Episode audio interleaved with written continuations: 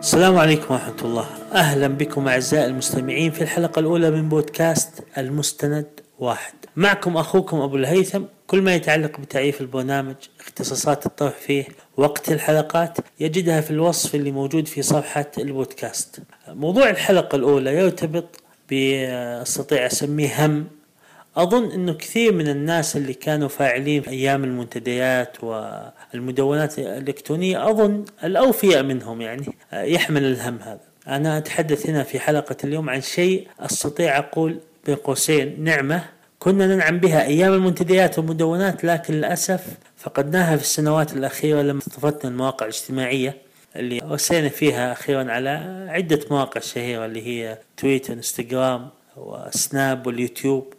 طبعا في كثير من التطبيقات الاجتماعية لكن المجموعة هذه هي اللي تكاد تكون مشتركة بين كثير من الناس. النعمة هذه اللي فقدناها هي بين قوسين فن المقالة المقالات الكتابات اللي كنا نبدع فيها أيام المنتديات والمدونات ايما إبداع خصوصا مع توفر الأيقونات والأكواد وصناديق الكتابة اللي كانت تخدم عرض المقالات والتدوينات بطريقة جميلة جدا جدا جدا وجذابة للغاية. بل يعني المقالات والتدوينات أمر منتهي منه يعني فارغين منه من ناحية الجمال والجاذبية ويعني إعطائها حقها هذا أمر منتهي منه. بل إنها كانت تخدم الردود على المقالات والردود على التدوينات بطريقة رائعه جدا. هذا ليس احتقال المواقع الاجتماعية اللي موجودة حاليا. يعني اليوتيوب يقدم لفكرتك ولمشروعك خدمة رائعة جدا جدا للغاية.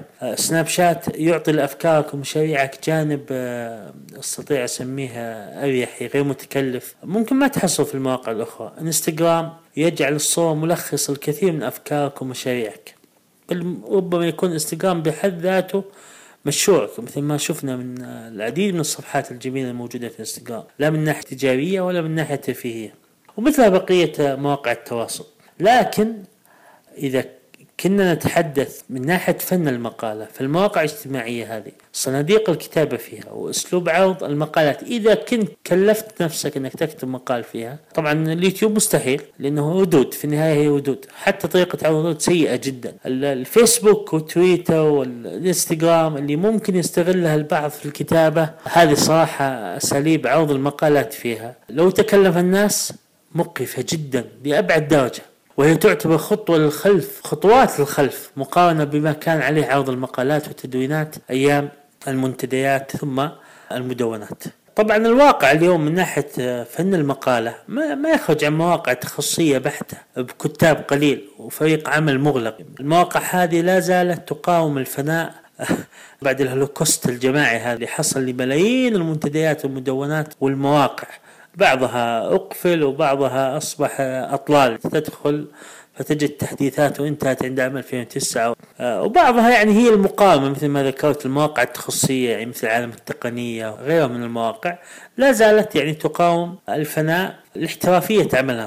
في مواقع استهلاكية كلامنا عن واقع اليوم. في مواقع استهلاكية تقدم خدمة للمقالات لكنها مثل ما ذكرت أنا مثل ما وصفتها استهلاكية بحتة يعني حقت طقطقة. بين قوسين يعني مواقع شكر الله يعني. اللي مثل تويت ميل أيضا الموقع المشابه له هذا JustPaste أظن اسمه كذا. هذه محاولات جيدة لكن ما ما تقاوم مطلقا. يعني إحنا كنا بنعمل وانتهينا للوضع المزري اللي إحنا فيه من ناحية فن المقالة. لا زلت أتكلم عن الكتابات فن المقالة. المواقع هذه لا شك أنها قدمت خدمة مشاريع جميلة جدا. تعتبر فكرة جيدة يعني. صراحة فكت أزمة لكن مؤقتة وتعتبر خطوة للخلف. إذا كنا نقارن أنفسنا بما كنا عليه أيام التدوينات وأيام المقالات في المنتديات لا شك أن هذه المواقع تعتبر خطوة للخلف. الفكرة الأساسية لحلقة اليوم هي أننا يعني أقصد كل من ينجذب لهواية الكتابة نفتقد موقع تواصل اجتماعي يخدم فن المقالة. عندك اليوتيوب والسناب شات يخدم الفيديو كذلك يعني جانب من الانستغرام. عندك الانستغرام وغيره من المواقع يخدم الصور. عندك الفيسبوك وتويتر يخدم الخواطر الكتابات القصيرة. لكن ما في موقع تواصل اجتماعي يخدم الكتاب يخدم المقالة من ناحية أسلوب العرض العناوين ودود النشر. في حلقة اليوم أنا ما حتوقف على المناحة ما حفتح مناحة وخلاص أسكرها على المناحة لا. أنا الحمد لله يعني كان في محاولة بذكر تجربتي فيها لعل يعني التجربة هذه آه، توافق شخص لديه اهتمام أو ممكن يكمل السعي هذا ويوفق فيه. آه، العطلة الصيفية ما قبل الماضي يعني قبل سنة. قضيت ثلاثة أشهر عطلة صيفية كاملة بواقع ساعتين إلى ثلاث ساعات أحيانا بعض الأيام إلى ست ساعات يوميا وأنا أقرأ عن تأسيس المشاريع الإلكترونية التجارب اللي حصلت فيها أبرز المواقع الاجتماعية كل ما يتعلق بالمشاريع الإلكترونية. في نفس الوقت كنت أضع ملف متكامل على حسب قراءتي طبعا عن فكرة موقع التواصل الاجتماعي اللي يخدم المقالة ويخدم الكتاب. الفكرة اكتملت طبعا. بالنسبة لي اكتملت ووضعتها في ملف حتى كان اسم الموقع My Colu بالإنجليزي My Colu.